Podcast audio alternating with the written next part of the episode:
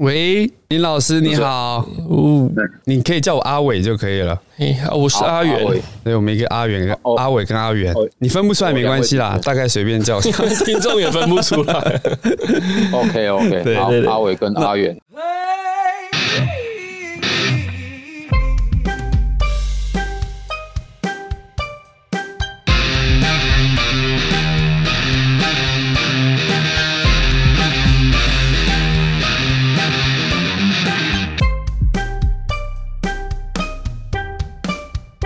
Hello，欢迎来到。我很抱歉，我们今天特别正经、励志、富含教育意义，跟我们前几集对，对不对？我们前几集也是很有教育意义啦。有对不同方向，不同方向。而且因为我们的听众，据说啦，我们听众很多年轻朋友，嗯，对，可能处处于一个对人生迷惘的阶段，例如。我们嘛，不知道自己在干嘛，没有啦，工作可能工作有，但是可能也没那么满意。那我们今天邀请到育新宠物天堂毛孩送行者的创办人，同时也是经营补习班、担任数学科及自然科老师林元宏老师，你好。好，阿伟跟阿元两位主持人好，以及各位听众朋友，大家好。老师你好，老师不好意思哦。我我可不可以问一个问题？就是你是怎么发现我们这个频道的？哦，其实我是哈，脸书上面无意搜寻之中就看到，我很抱歉，我我不晓得说，哎，这个名称蛮特别吸引我的，为为什么会有取？我很抱歉，是有做出什么对不起别人的事情吗？所以我我就点进去看，哎，我发现你们还真的做的蛮有意义的事情，哎，并不是说你们做了。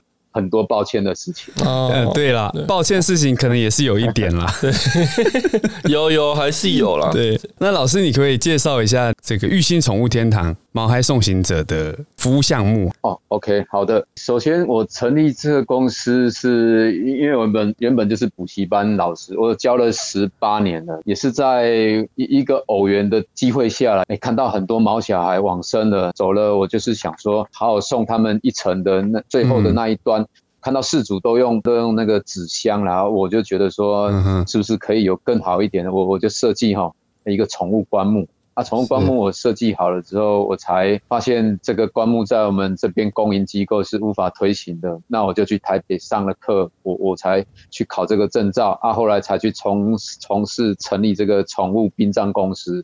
我们公司服务的内容其实就是跟一般的哈那个宠物的殡葬业者一样，就是。呃，先去接到通报，去接送大体，然后呃，大概简单的帮遗体做一个净身仪式。当然，饲主会要求说，呃，那可不可以呃火化完之后，帮他哎装在骨灰罐啊，或者是其他的纪念商品？这个我们公司公司都有包含这样的一个服务的内容，这样子。了解，因为其实我我本身也有送过我的两只猫去火化哦。就也是有有这个经验，那那时候台中好像也有类似的那服务的公司，对啊。但这个这个宠物这个行业，其实，在我们现在的生活越来越多相关的行业嘛，例如说宠物兽医越来越多，宠物的食品用品啊也是越来越多。嗯嗯嗯。阿远这边有没有什么相关的经验？经验其实有啊，那两次啊，一次就比较不好，就是捡到乌龟嘛。哎，呃，不，乌乌龟那个还活着，没有乌龟还活着，还还给人家了。那个事主后来有找到一次，是我朋友那兔子，是我朋友那时候朋友算是一个中途，他算是会帮人家中途这个兔子的一个中途之家，因为他刚好那几天有重要的事情外出，那他就把兔子整个兔笼啊，然后就放在我的那个那时候外外面租套房在住。我就有一天就发现哇，就发现兔子不动了，在你那边？对对，在我房间里面，兔子都不动。然后我就说啊，怎么办？怎么办？没有处理过，因为那时候还没有养过宠物，嗯，没有养过这么大的宠物。然后呢，就不知道怎么办。然后他就说，那你就找个找个方式去去把它处理掉吧。毕竟可能也是从原始主照顾不不善把它救过来的，嗯。所以，所以就后来这次的处理方式不好，我是用这个纸盒，然后把它到公园。把它把它埋埋起来这样子。是是，后来我我还会去经过那个地方啦，那也没有发现说被野狗什么翻出来什么的，倒还好。然后后来后来比较有一些经济能力，有打工之后，是有一次在路上遇到小猫咪，看起来应该一一个月吧，它被汽车碾过去了，它整个就就有一点爆开这样子。然后后来就赶快把我摩托车车直接拦在路中间了，把后面车挡住。然后还有另外一个先生帮忙，我们去旁边五金行买了袋子，然后买了手套。然后把它这样整个捡起来，然后送去旁边的一个，也是一个连锁兽医院呐。他说会放佛经啊什么，然后收个收个一千多块的处理费，然后说会帮我们把它送最后一层这样子。哦，那诶老师，你是不是有遇到过像这个阿元讲第一课经验，就是别人的宠物，然后它也是被就地掩埋这样？呃，有啊，不过通常会就地掩埋的啊，学生会比较倾向这样的，因为学生。没有经费，那那他就是请教我说，那那这样子最省的方式怎么做？我我会跟他讲说，因为其实像我们宜兰这边比较宽阔啦，那我说找比较偏远的地方，然后就把它哈埋起来土里面，这个我有遇过。然后第二个情况，他刚刚也有讲过，就是说呃，等到有经济基础的时候呢，啊，我们会花一点点钱，然后然后请宠物的礼仪社或是请动物医院去帮忙处理。刚刚他讲的这个流程，就是我们有处理过这样的一个方式。哼哼哼。那那我想问一下，这种服务的收费是怎么去计算？嗯，通常是按照重量去做计算啊。但是像他刚刚讲的哈，像这种流浪猫狗，一般呢的处理就是说，流浪猫狗就是因为毕竟都是没有主人啊，所以说他们很可怜。那像我们公司就是用优惠的方式哦啊，动物医院他刚。刚那个阿院讲的一千多块，这其实都在合理的范围内，但是也都是算半义务啊。因为像你看一趟车程送过去，然后他还要帮你哈放佛经，其实这个都是在费用范围内。嗯哼哼，了解。对，那如果是饲主养的话，我们就会跟他讲说重量多重，然后呃收费会比这个大概在至少就是多一千两千这样子来算。哦，那我我有点好奇，他的我们刚才讲就是拿去动物医院，那后续就他们收了，那收了费，后续就由他们全部处理。那一般，因为我我没有没有自己养过到把这个动物送走的经验，一般饲主自自己养的，然后要送宠物走，它的流程是会比这个更复杂更多吗？呃，首先我就会跟他讲说，哎，请问呃您是要因为这是养的嘛哈，然后你要哎帮他做。火化有分两种，集体火化还是个别火化？嗯，因为集体火化跟个别会差在哈，就是说集体火化，因为就跟大家一起，其他对对对对对，啊就看事主的关系，有些事主说，呃没关系，他就是跟他的同伴在一起哈，那集体火化就好了，因为这个费用也相对比较便宜。可是如果要个别火化的话，就是除了可以去看他，然后他会安排什么时间。然后你就可以跟他做最后的道别，火化完之后就可以把骨灰看是要做成纪念商品，或者是拿回来做撒葬的动作。所以说这个个别的程序会稍微多一点点，所以说费用也会收的比较贵一点。了解。哎，那老师他有什么商品啊？舍利子之类的，是不是？哦，很多舍舍利子哦。其实那个我是听说哈，哎是东那个兽医有跟我讲。其实那个都不算是舍利，那个那个其实是动物本身的，呃，你会看到各种五颜六色，那个人本身吃药吃太多了啊，对对对，那个是 那个是他生病哈所烧出来的颜色，不要把它当成是舍利子来看过，那那那那个通通常就是把它磨成粉就好了。啊，磨成粉的话，哦，磨成粉的话就是会变成有做过宠物的项链，把骨灰放在。那个好像一个小小的一个坠子里面，啊，这个是一种，然后另外一个就是把它做成像永生花，不晓得啊、呃、有没有看过？就是像有有有，还有一种就是做成琉璃，琉璃很漂亮。我有一只猫咪，就是还在我的那个书架上面，那时候也在想，哎、哦欸，要怎么处理？然 后它是骨灰了，是不是？对啊，就是一个、哦、一个一个罐子这样。你刚才讲书架上面，我想到可能是标本。吓到！哎，那老师，像我们有做标本的这种这一种服务吗？还是台湾有这样子做吗？有有一点哈，诶、欸，主持人，我不晓得有没有跟你讲说，诶、欸，我有出呃一本书，然后我书中里面哈有谈到说，我还没有遇到过的例子，像你说做的标本，这大部分是那种爬虫类的，爬虫类他们这些行家哈，他们会把它想到做成标本，像那个蜥蜴常常。哎，绿绿鬣蜥那一种的啦，哈，哎，还是科莫多龙乌龟，哎，哦，乌龟的科，哎，然后他们会把它里面的可能肉取出来啊，或者是怎样，然后把它们的壳类啦做成标本的样子。哦，我看国外好像之前有一个蛮争议的是，有一个事主把他的猫咪过世的猫咪做成标本，然后配上那个空拍机啊。他把它，他他听起来有点灰，有点好笑啊。他把它变成一台空拍机。他说，因为他的猫咪生前很喜欢去追逐那些麻雀、飞鸟，所以他想让他的猫咪延续这个快乐，他就把它做成空拍机，真的让它这个可以飞上天呢。那那也蛮，如果蛮浪漫的。台湾哈，嘿，在台湾你也知道，很多爱猫爱狗人士，我不晓得说看到这样，我能不能接受这样子？哦，也是有可能。对啊，对啊，因为大部分是会拿去火火化。像我们因为在做这个，我们会加入一些什么猫狗社团啊。前两天就是一个新闻，什么他那个猫鹰好像是流浪猫，好像叫查查哦，被虐待的那一只。对对对，好像被被滚烫的开水这样把它浇浇到那个死掉，然后那那个被人家抨击的那个体无完肤啊。对，那个确实该死啊，那个。那个饲主，对啊，我真的觉得动物它不会讲话，可是它也不会去惹你。其实真的做这种行为是很恶劣的了。对啊，对啊。我们其实除了这个宠物送行者之外嘛，补习班老师算是你的正职吗？还是说是是当一个兴趣？补习班是正职啊，我我教了十八年，都是以这个为主了。是老师，你是有自己经营一间补习班吗？诶，曾经两间，曾经两间。哎，对，啊，后来，现在还有一间，现在还有一间。你你知道开一间补习班啊，多麻烦。第一个你要立案，然后第二个要符合那个里面的什么消消防的法规，什么公安，然后税要缴。其实补习班老板的压力不小，还要包括要聘请这些。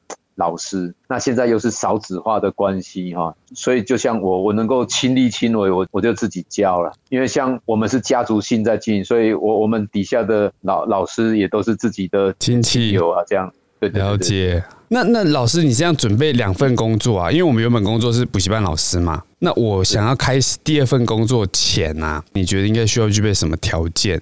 这个我觉得你要先衡量哈，你自己的时间。跟能力是否能够符合？像我，我除了这两份工作之外啊，宠物的殡葬，还有那个补习班，我自己白天还去呃中途之家教那些中辍生，所以说我还是可以一样去打球，我还是可以去爬山。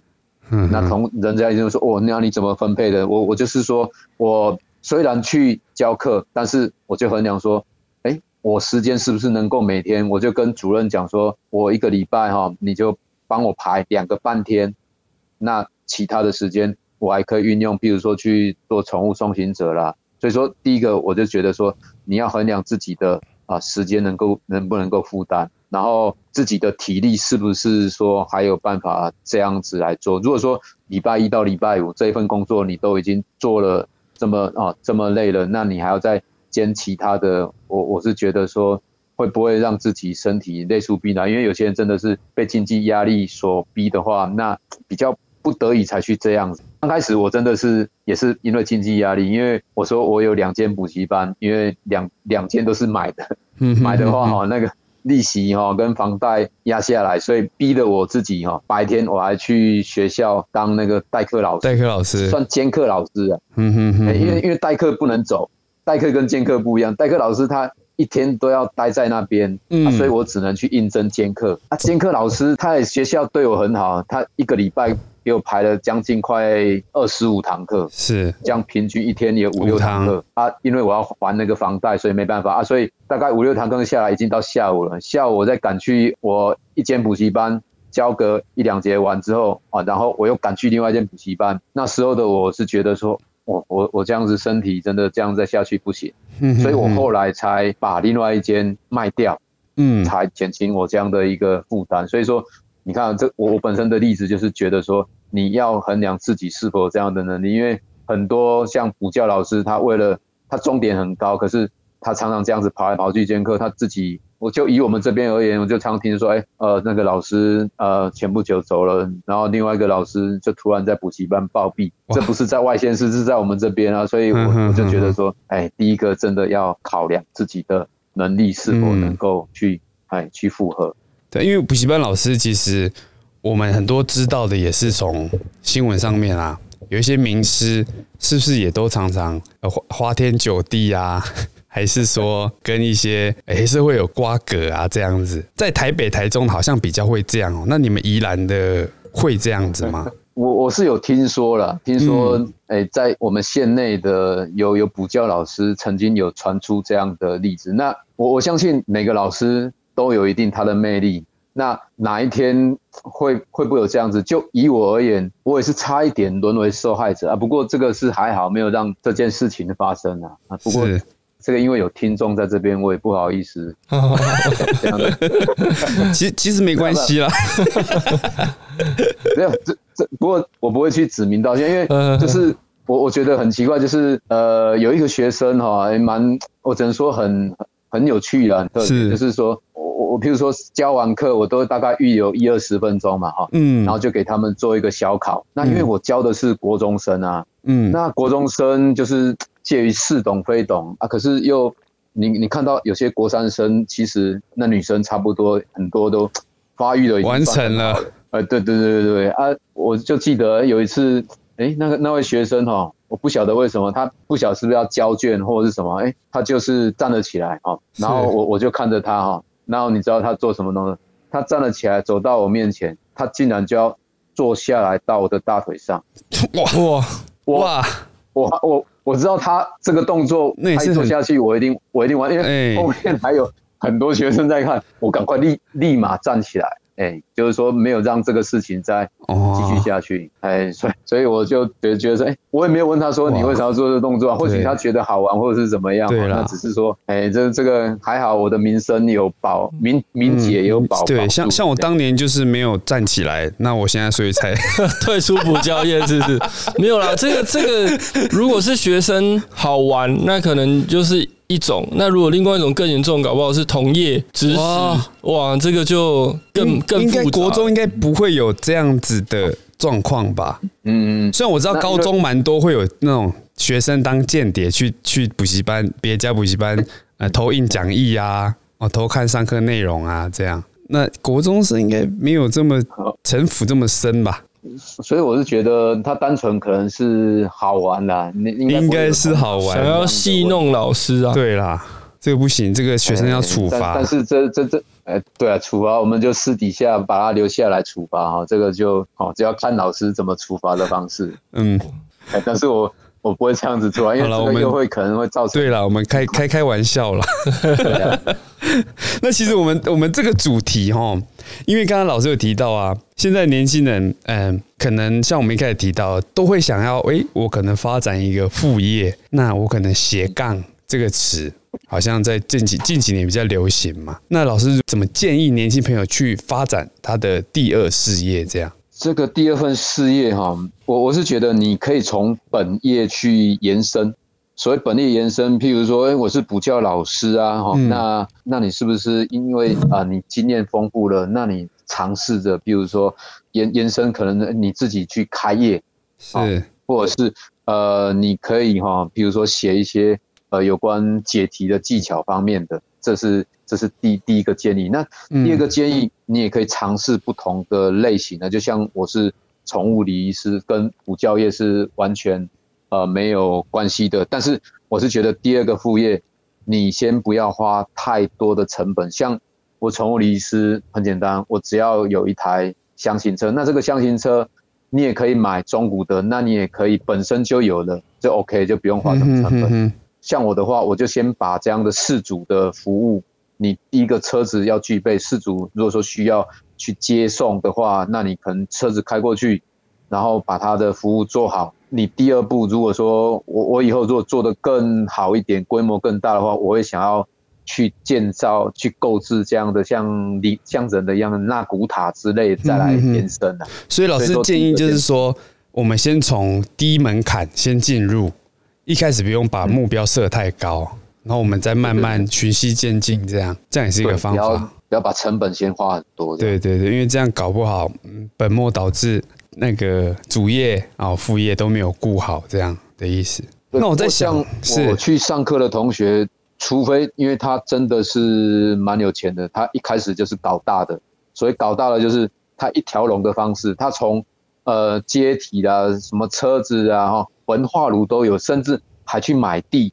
那你看这个本钱非常大，才有办法去买地，因为你你知道，像如果在台北市区。你要买一块这种宠物的林园啊，你一定要在山区，在台北市区是不可能。对啊，哎呀，市区人都人都住不起啊。啊，对，有时候说，除非你有很大的资金，不用去担心这个啊。可是像我们都是靠自己的慢慢累积起来的话，就是我觉得先不要门槛跨太大，这样。嗯哼哼哼，了解。那是不是也建议是往自己的兴趣的方向去着手第二事业，至少？做起来比较开心。嗯，我我觉得这个是必要的啦，因因为像也有人说，哎、欸，老师林老师啊，你这样子在上课训练的哈，台风很好，很会讲话，有人就把我拉去做直销，然后我说，要么直销让我当讲师，可是你都知道知道直销就是要什么，要业绩，对，偏偏我又是哦很踏实的人啊，没有在这边看，就是说，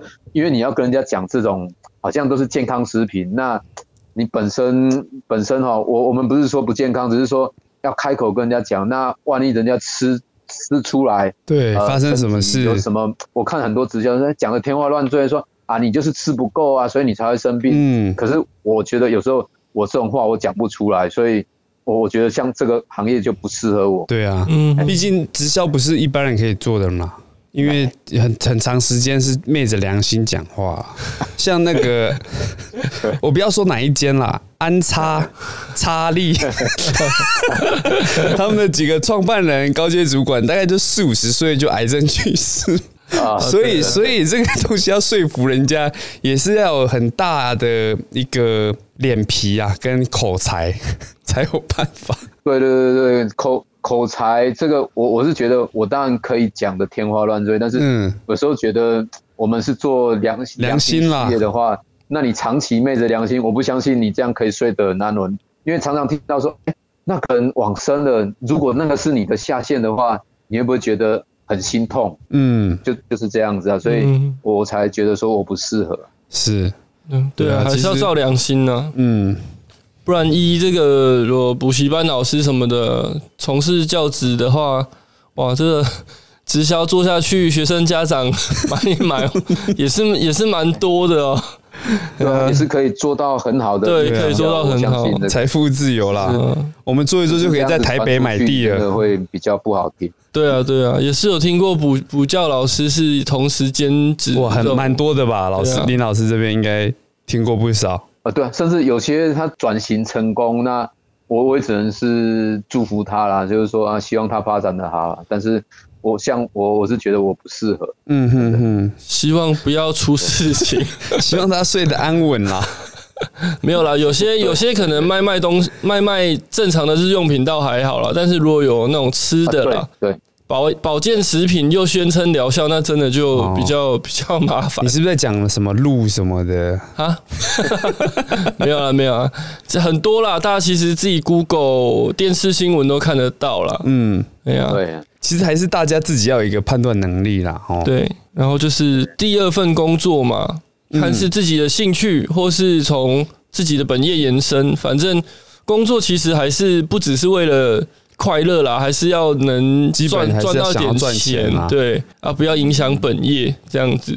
嗯哼，对。那最后啊，其实老师有讲过，他我们希望，因为老师一定看很多啦，从以前十八年前开始教到现在的那个三 C 的趋势啊，玩手机这个沉迷手机这个东西，那老师有没有觉得，哎，我们现在年轻朋友一直在沉迷手机啊？那老师有什么给大家一个建议或者一个想法？这样？呃，其实这个很难去避免。像我，我也是，哎，有空的话，我也是会滑滑手机看一下资讯啊。但是我现在就是不会像现在很多像国中生，他们开手机除了 Line 啊，不然就是玩那个游戏。嗯、那其实这个就是有点像手机成瘾哦。那手机成瘾跟酒精成瘾哦，这个有一点类似，因为我们并不是说他们不知道说这是不好的，只是他们没有更好的一个动机去改变他们。哎、欸，所以说如果哎，嗯，老师说到一个很重重点哦，他们不知道要干嘛，对不对？没有更有趣的事情。对对，所以说，呃，我我是觉得说，如果是家长的话，看到这样子哦，我们除了本身以身作则之外，然后自己。也也鼓励小孩子，就是说，哎，你是不是还有没有完成的功课？哦，你是不是要先去完成？你说完成之后，再让你去哦，稍微玩一下，或者是看一下这个没？这是这就第一点建议，说是不是可以用这样的方式去鼓励啊？第二个就是说，哎，你是不是很喜欢去打球？像我本身是桌球校队嘛，那我就很喜欢去打桌球啊。像我们这次宜兰的那个奥运啊，那个小林同学，哎，对啊，林云儒同学，对，小林同学，对啊。那你看啊，他他如果整天在手机，我相信他不今天不会有这样的一个成就。所以说，哎，我们就是发展另外自己的兴趣，比如说，哎，鼓励鼓励小朋友说，哎，你手机好了，你已经玩了半半个小时，那你不是很喜欢去打球吗？那我我们去哈那个去打个球啦，或者是鼓励他多做户外的运动，也用鼓励代替责备他，因为很多你一念他，他他一定会小孩子现在觉得很烦啊，对啊，哎，大概是。这样的建议，对啊，我觉得老师提到一点蛮重要的，其实就是呃家长的陪伴呐，跟以身作则。对，虽然虽然现在我还是现在也是有手机沉迷的状态的现象，对啊，但是小朋友要去找兴趣啦、动力啦、动机，去去引发他去忙碌。其实讲就是去忙碌啦。嗯，他有一个主要的事情做，他就不会去滑手机、脸书、Instagram 什么社群软体或者是游戏。嗯，那很多很多成功人士嘛，商业人士也是说，奇怪，我都没有时间划手机，怎么现在年轻人这么有时间去使用手机？嗯哼，对，大家有在工作，其实偶尔也是这样嘛。有时候突然忙起来，哦，隔个一阵子才滑手机，哇，我错过了我的游戏的上线时间，我要领这个游戏奖励的时间我都错过。可是我我在忙的过程中，其实不会想到这些事情。嗯哼哼哼，对啊。所以就是小朋友啦，小朋友他们太早，现在其实也很早就拿手机了，国小生都有智慧型手机了。嗯、要要怎么样去引发他们的这个对于其他事物的专注力？其实专注力就是被三 C 产品拉走而已啊。嗯哼，因为三 C 产品能看到的东西真的太多太丰富了。嗯，那现在其实怕的不是说不不单纯只是怕专注在三 C，更怕的是说他接收到的内容。嗯，在于他这个学习的年纪，他到底知不知道什么是他要学的，什么是他不该模仿的？嗯哼，呃，比如说像阿阿伟很讨厌的抖音嘛，抖音一响，父母白养嘛，这个口号，对，类似这种啦，这种短，他们叫什么？短视频嘛，短短短短视频啊，或者是拍摄短片的这种东西，有时候它的。内容不是很恰当的，对于国国小国中一开始拿到手机的年纪，嗯，哎，我我想问一下老师，就是以因为老师一开始讲说你在一开始有经营两个补习班，到最后变成一个，那一个之后你又才有办法去斜杠这个育新宠物天堂的这个部分，所以所以以老呃以这样子的状况，这样子的经历来讲，老师会会建议说。现在年轻人找工作，我们刚才谈的是第二份工作，但我现在想问的是第一份工作的部分。老师会建议年轻人找不这么重兴趣，但是在经济上很有帮助的工作，还是说一样，第一份工作也是要要要顾到自己的兴趣所在？诶，我我是这样觉得啦，就是第一份工作，如果说你是刚出社会的话，哈，除非。你很需要钱啊，不然我我是觉得可以找一些比较有挑战性的啦。那有所谓有挑战性，可是就是说哈，你可以找那种业务性质的。业务性质的话哈，你那个奖第一个奖金又多。你如果有有哈，比如说你你是房仲业者好了，你你刚出社会去找这个，你成交一件 case 哦，差不多可以抵人家好好几个月啊。不过像要看个性，有些人他是属于外向的，就适合业务。可是像我的话，我因为本身是那种工程类的，所以说我一开始的工作，我就是找那种电子公司、电哈那种工工程师方面的啊，那个那个就是让你的工作先求稳定，嗯，那稳定之中，你再去观察发现，说你是不是。哎、要在这跟这间公司继续待下去。那如果待下去的时候，你是不是要花更多的、更用心的时间，让主管去重视你？说，哎、欸，这个年轻人哦，很用心，然后说不定也会提拔你。不过，还是最重要一点就是人际关系很重要。像我，我刚开始在桃园那边大同公司上班，那我上面还好，我我有写兴趣啊，兴趣我就写桌球。嗯，我哎，那主管我不晓得说那边的风气桌球很盛，嗯、然后那边的我我我进去就是菜鸟，因为我的个性算是很内向的，刚开始的时候。大同是大同电锅那个大同吗？哎，大同重电厂那个在大园工业区。哦，好，不好意思。好，没事，不好意思，老师继续。对，啊，然后那个主管就是，哎，看到我的兴趣之后，刚好他也喜欢这项运动，嗯，他就说，哎，那。你会打这个，那我们下班啊，我们就一起去打哦。然后，然后竟然我有这样的一个运动，你知道去打的都是主管级的。然后我因为这样子，我觉得我很幸运，一下子就跟主管认识啊。所以同事之间就对我另眼相待，就说：“哎，哇，你怎么这么快就跟主管认识？”所以说，我是觉得说你有很多兴趣，然后你跟人家互动好一点的话，以后再对你的职场会很有帮助。所以说。呃，先把你先先，我是觉得先求有了，有就是说，你先找了这份工作之后，然后也不是很讨厌，你就先做个几年、两三年或三四年之后，你再慢慢的去观察，说是不是也要继续做下去。如果说你没有继续做下去，你的后路是什么？你要先铺好。嗯，像我是因为后来呃，我有认识到，因为补习班是刚开始是我太太经营的，然后就是跟我。另外一半认识他，才跟我讲说：“哎、欸，我们补习班其实才刚成立，那时候十几年前补习班算是可以做的，嗯、还没少子化。”他说：“你如果认真做的话，绝对会比你在上班一个月呃三四万还多。”嗯哼哼。那刚开始我是从一个两个到哦满班的时候，每一班都是虽然我们是小班，不过每一班都可以做到二十几位、二十几位。嗯、那那这样其实就比上班还多了。对对对。都都是自己当老板这样子。OK。就是先求有，再求好，或者是说先求有，再看，呃，是不是要换，要转，骑驴找马。对，这样好像也不太对，还是要认真做啦，是要认真。对对，如果不适合，要说像很多年轻人做了一个月，然后哦，那个。之前有一个网络红人啊，什么什么邓什么邓家华。去，对，没关系，什么 去？我觉得去日月光嘛，好笑的啊，对，就做了一个礼拜就被 fire 掉，我不晓得。他本来说他要做三年。被 fire 掉嘛。呃，不过也应该浅显易见啦。对，本来说要做三年呢，后来他的主管有回答了，好像说就是不不符合公司的期待啦。啊。那样，这可能个人个人能力问题啊。这其实，在科技公司蛮蛮容易见到的。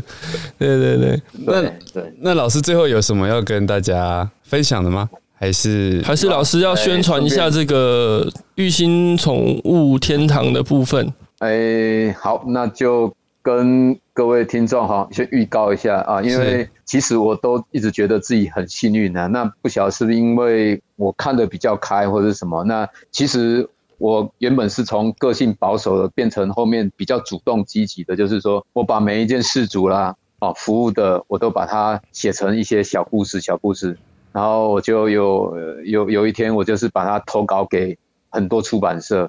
那就是被一间出版社的总编，他觉得说，哎，还蛮有趣的，补教老师，然后从事这个，然后他就请我把它写成呃完稿之后，然后他说要跟我签约写成书，所以说预计在今年的十月或十一月就会出版这一本书，那个书名叫做《好好和他道别》，这个他是宠物的他，嗯哼，那希望哎到时候各位再来多多捧场，这样。好的，没问题。那我们今天就谢谢林老师到我们节目跟我们聊一聊。那也谢谢阿伟、阿元两位主持人给我们，谢谢老师，谢谢老师，谢谢，拜拜，好，拜拜，拜拜。